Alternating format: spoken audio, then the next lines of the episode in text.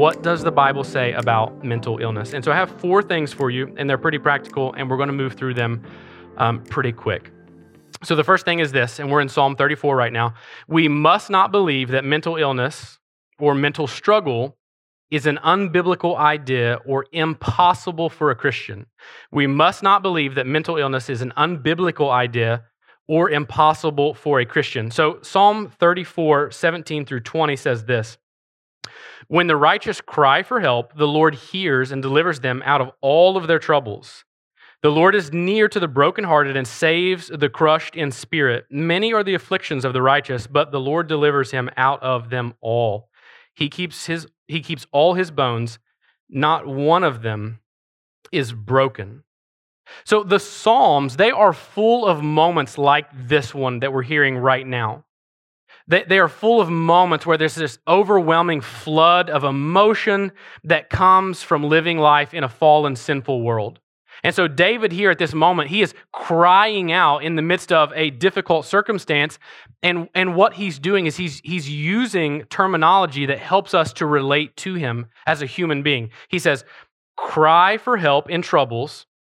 And he uses the words broken and crushed, right? He's, he's not actually at this moment, most likely, suffering any broken bones.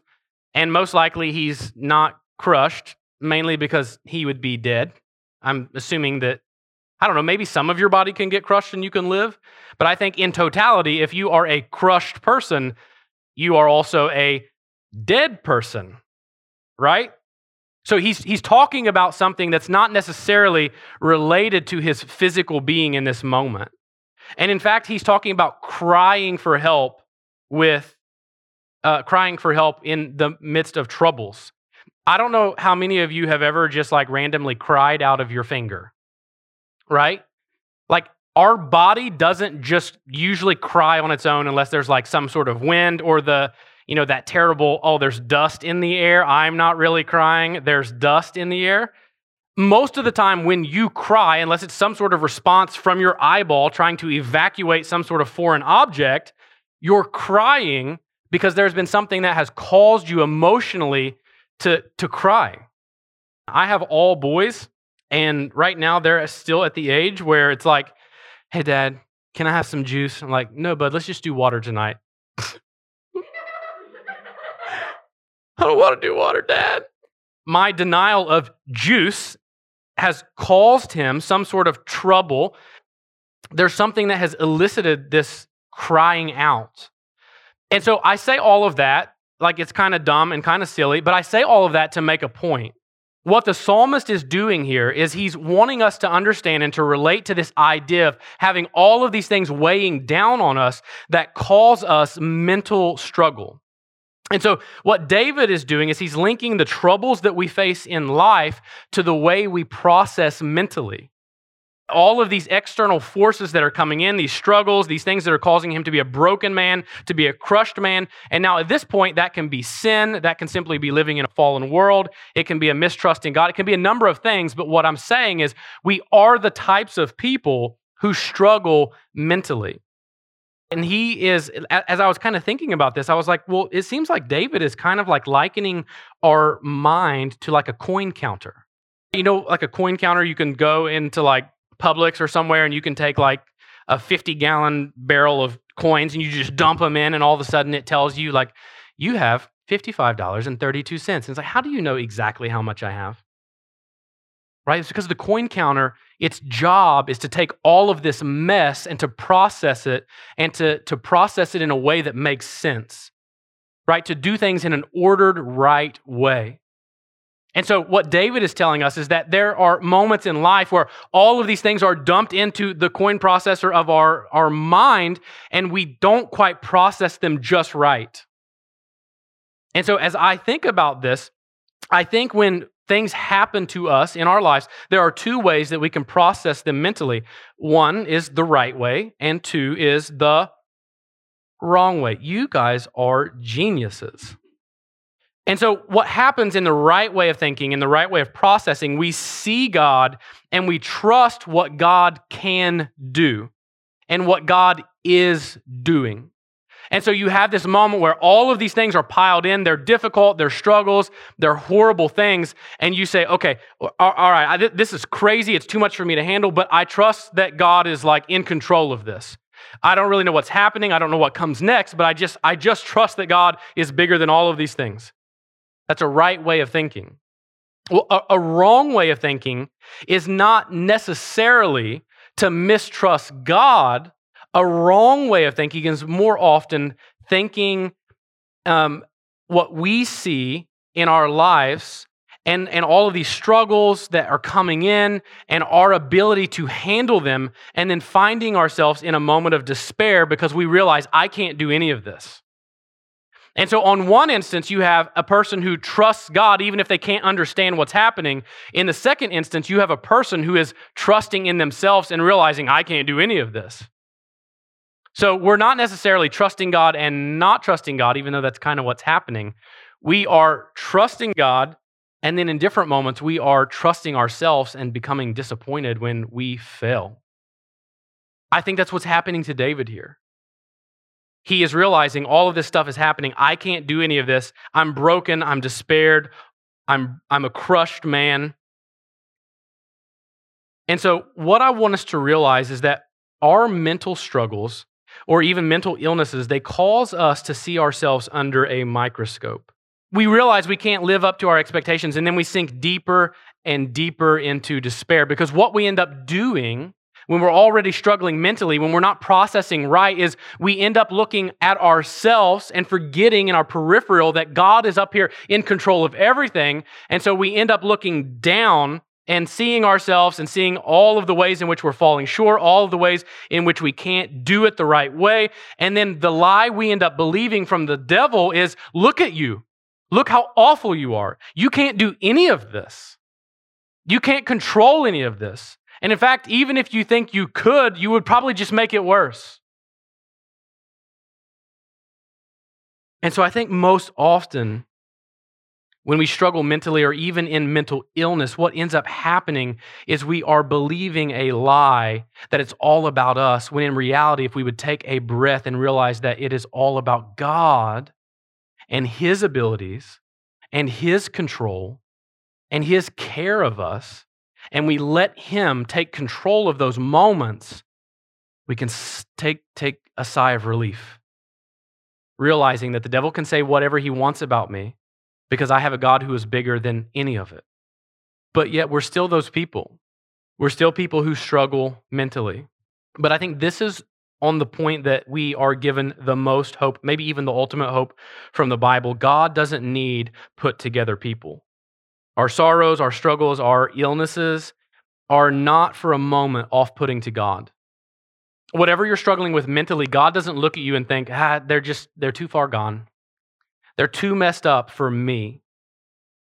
God sees beyond all of our mental struggles. He sees beyond all of those moments, all of those weaknesses, all of those failures, and He makes provision for us in those moments. So David here in Psalm thirty-four is, is crying out. He has all of these difficult things, and it ends like this. This is David, the same broken man. He says this in verse twenty-two, "The Lord redeems the life of His servants. None of those who take refuge in Him will be condemned." So even in this moment of difficult mental state, David is saying, I can't do any of this. I'm a broken man, but praise God that He has given provision for me when I fail, when I am weak, when I am broken, when I am in despair. He is not. And we have to realize that that is our only refuge in those moments. And so I think in the moments when you are struggling, you need to take a moment and you need to go to the Lord and pray. You need to cry out. You need to let Him know the things in your life that He already knows. But you need to take a step in giving them to Him and then trusting Him with them and exclaiming to Him, but God, in the midst of all of this, You are the only one who is in control, and You will let nothing come upon me that You haven't planned. Point two, people may struggle with mental illness that can only be explained by Genesis three. Uh, so the fall into sin, so Genesis chapter three is the moment, you know, Adam and Eve are in the garden, right? And Eve is tricked by Satan, and she ends up um, eating of the fruit that God told them not to eat of. And then Adam comes in and he's just a total wimp. And he's like, yeah, let's do this. I'm such a bad husband, right? Like, come on, man. And he just comes in and he goes right along with it. And the next thing you know, we all struggle with sin because of these two fools. And that's what I want us to realize. We all struggle with sin because of that original sin. None of us are without sin because of our first mother and father sinning. We are all born into a sin, that into a world that is ridden with sin because of their disobedience. And now their disobedience is our disobedience. And so we live in a broken world where all of us, every inch of us, is corrupted by the fall, by sin. And so that doesn't mean that we're as bad as we possibly can be. What original sin means is that all of our being is stained by sin. So there's none of us, like none of our being, whether it be our mind, our hands, our feet, your back, whatever it is, none of it is not affected by sin. So John chapter nine, verse three is this story of Jesus healing a man born blind. And so like forty-seven years ago when we were in John chapter nine, we talked about this. But they say, as Jesus passed by, he saw a man blind from birth. And his disciples asked him, Rabbi, who sinned, this man or his parents, that he was born blind? Jesus answered, it was not that this man sinned or that his parents sinned, but that the works of God might be displayed in him. And so what Jesus is making super clear in this moment is that this man wasn't born blind because he had bad parents. And this man wasn't born blind because of what God saw he would do someday later. He was just born blind because this man was born into a fallen, sinful world. And what Jesus is saying is actually he was born blind, having not sinned, which, I mean, the man did sin, but not to make him blind. He was actually born blind so that God, through a miracle, could reverse what sin had done. And that reversal of what sin had done to him was a picture of what Jesus was going to do on the cross for our souls. He was going to reverse the corruption of sin in this moment, in this man, and then he would eventually reverse the corruption of sin for those who would look upon the cross of Christ in faith. But back to this. There are infirmities that we face in this life that are going to require expert medical attention. And, and the mind shouldn't be something that's disqualified from this truth, since our mind also suffers from the effects of sin in the world. Just this week, some major things happened. And guess what? I doubt it was any of your fault, but I bet it still caused you some sort of angst. Like, what's happening to the world? You didn't do that, and yet you're still suffering from it. There are things in this life that will affect us simply because we live in a fallen, sinful world. And your mind is one of those things. And so there will be varying degrees of struggle mentally. Maybe for some of you, you have, I don't know, I don't want you to have this, and I don't think you do. But to an extreme degree, maybe there's someone in here who struggles with multi, multiple personalities. Not because you want to have, like, a second person you live with named Kitty, but just because it's something that you struggle with and that is like inherently a part of who you are. Now, maybe it's not like that. Maybe it's something like depression or maybe anxiety. And it's not because you go around being like, you know what, I'm going to walk into this room full of crowded people and I am not going to trust God. And then all of a sudden you're just anxious. You're like, oh man, there's a crowd full of people, and I can't do this, right? Sometimes we can struggle with mental illness simply because we live in a fallen world and we are subjects of the fall. And maybe you walk into a crowded room and anxiety comes over you simply because you've walked into a crowded room. And so what I want to say at this point is that when it comes to diagnosing what may be a clinical form of anxiety or depression or some sort of other mental illness, right? And mental illness is an awful term because, like, it just makes you feel bad, like even more. It's like if you're struggling with depression and then all of a sudden now you have an illness, it's like, man, this, like, it just keeps coming, right? Like, can we call it mental struggle or something? But what I'm saying is at this point, I, I want to make sure that we don't say more than what the Bible says, right? I, I don't want to say more than ultimate healing is only found in Jesus Christ. Whether you struggle from anxiety because you don't trust the Lord in a situation, or whether you struggle with anxiety because you have a chemical imbalance, what I'm telling you is there are things that can help that, but ultimately the only thing that cures that is an eternity with Jesus Christ.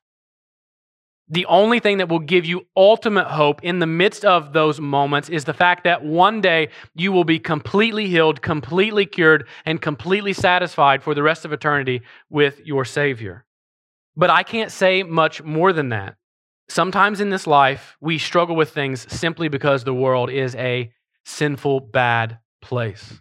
And if you think you're one of those people, you, you can feel free to come talk to me or talk to one of your leaders, and then we need to have a conversation with your parents, and your parents need to have a conversation with a doctor. And that's all I'll say about living in a fallen world and dealing with mental illness. Jesus is only ever our ultimate hope. But there are maybe steps you need to take now that require the Word of God and a means of healing that He may have provided through a doctor. Number three, the Bible makes a clear distinction between mental illness and a lack of trust in God. So Philippians chapter four, verses six and seven. So what we need to be careful is to not give our lack of faith in God a self-prescribed medical diagnosis. So Philippians chapter four, verses six and seven. Do not be anxious about anything, but in everything by prayer and supplication with thanksgiving, let your requests be made known to God. And the peace of God, which surpasses all understanding, will guard your hearts and your minds in Christ Jesus. So there is a relationship that Paul in, in the book of Philippians is drawing between anxiety and then faith to seek God and then peace that comes out of that seeking. So what the Apostle Paul is saying is there are moments in your life when you will simply be anxious because of some sort of circumstance, and in that moment as a believer, and, I, and I'm talking about those of us who don't struggle with some sort of clinical mental illness. Right, and so let me just explain to you what that looks like. You have three children, um, and then you find out your wife is pregnant with a fourth child. It's just a completely random example. That is a cause for at least a slight moment of, wait, what? I love children, but another one. And let's just say you already know this fourth child is going to be a fourth boy. Completely random example. I just feel like there's someone who has suffered with that in the past seventeen months, somewhere in that time range. Yeah, just another random number too. I didn't do math about my own life, just a random number. So what Paul would be telling us to do in these moments, because right, it's, okay, there's anxiety. In this moment of anxiety, I need to go to the Lord and ask Him to give me the faith to believe that He will overcome these circumstances and to realize that I will be okay. And I'll have a baby boy and I'll name him something like Rocks, right? A fourth boy named Rocks. And then realizing, okay, I- I've given this to the Lord. I trust the Lord because I know what He's done in my life. And then I can have a peace come over my friend and realize that He's going to be with my friend and Rocks and his wife, Snelsey, and everything's going to be okay. But what Paul would have us do in these moments, right? He would say, okay, Tyler, you need to look at that moment of anxiety and you need to discern what that was, right? You need to look at that depression. You need to look at that sorrow, and you need to break down the process. All right, so here's the process. You have anxiety, seeking and trusting in the Lord, and peace. What the Lord would have me do, uh, my friend do in this moment, He would say, okay, you are at peace now. How did you arrive there? Oh, it's because you sought and trusted in the Lord.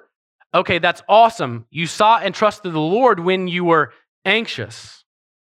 And so actually your anxiety was a moment of distrust in what God would do.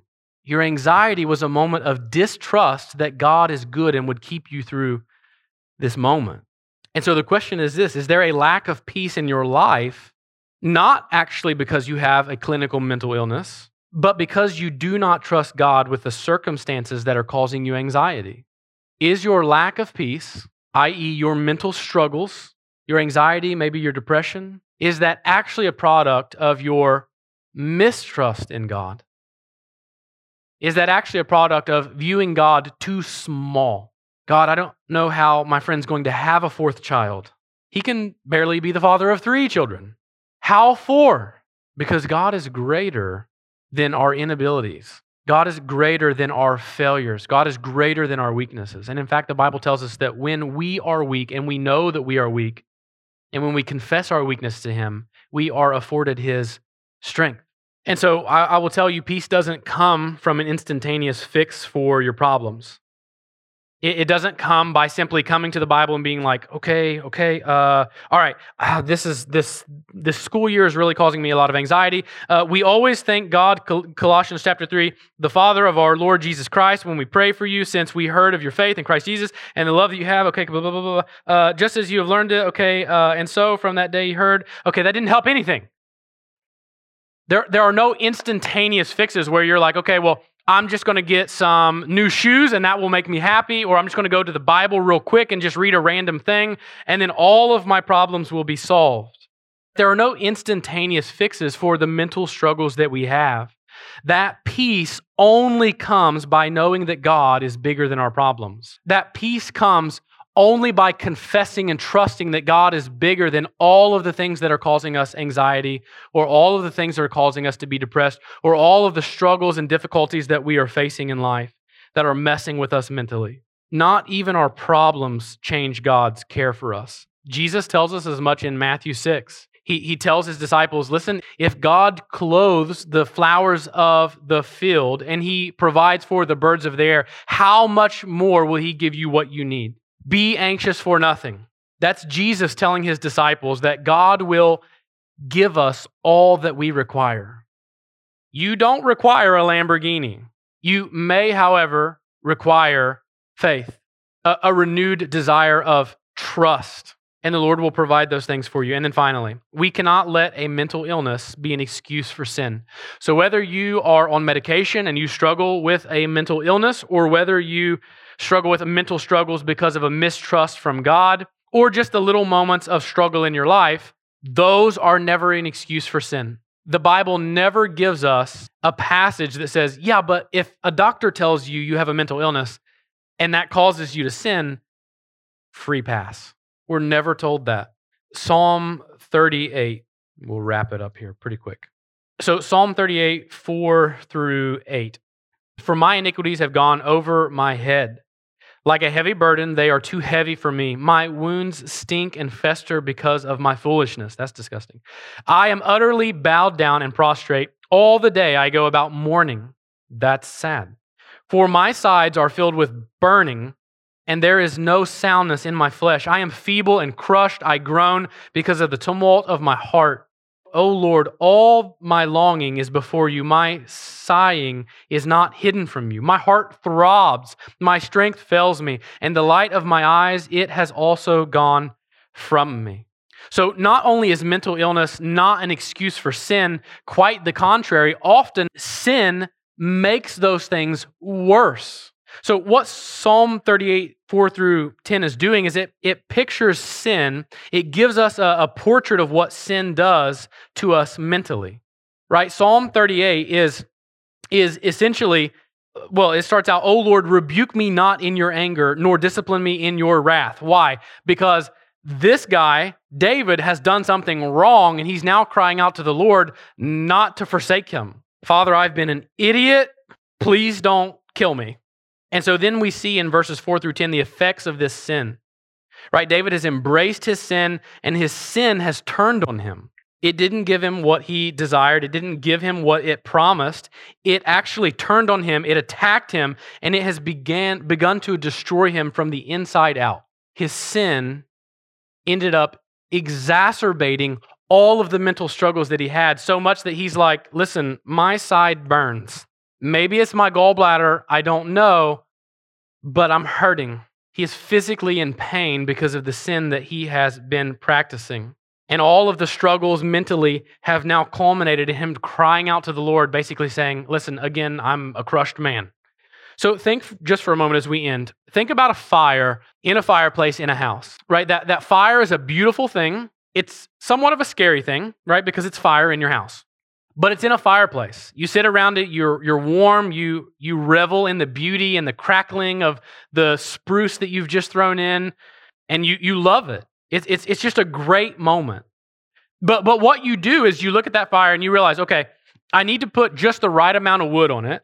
Because if I put too much wood, it's going to blaze and it might get too hot. And then all you, all of a sudden there's like flames coming out of my chimney. And the next thing you know, your house is on fire, right? But we don't get to that point.